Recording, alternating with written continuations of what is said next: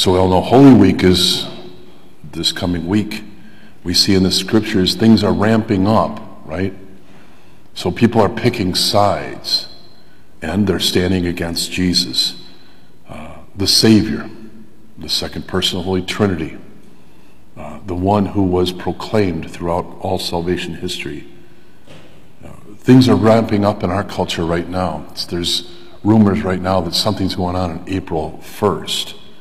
We see people that are actually making um, efforts to prep. Uh, because, why? Because it's outrageous the way that evil has ramped up all around us right now.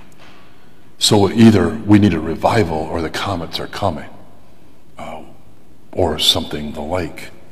Uh, so people uh, are preparing. How best do we prepare? That's the question we need to ask from our hearts. How do we prepare? What if, you know, this Jesus came again next week or something? Would we be prepared? Prepared in our hearts. Uh, I always love um, the image of John the Beloved at the Last Supper. And here he is again. Uh, he's, um, he's the one that in a moment just quietly laid his head on the breast of Jesus, telling him, I'll never leave you. I will never leave you. And he didn't. He stood at the foot of the cross, even when things ramped up, when everyone else around them hid in silent self-protection. Oh, don't we see that among spiritual leaders in our times? The sheep are being devoured all around us while they proclaim such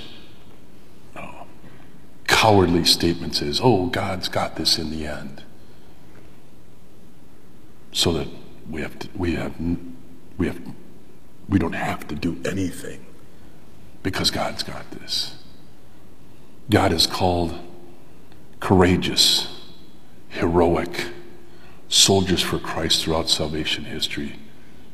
This time calls for it maybe more than any other time. Or you compare our times with any other time. Go to Sodom and Gomorrah. No, they didn't have same-sex marriage. When, fi when God finally hit the reset switch, it said enough. What if we stand before our Maker? These are times. Are we with John? Are we going to lay our head on the breast of Jesus and say, I will never leave you. I will never abandon you. Or we're going to cover our own behinds. Please stand.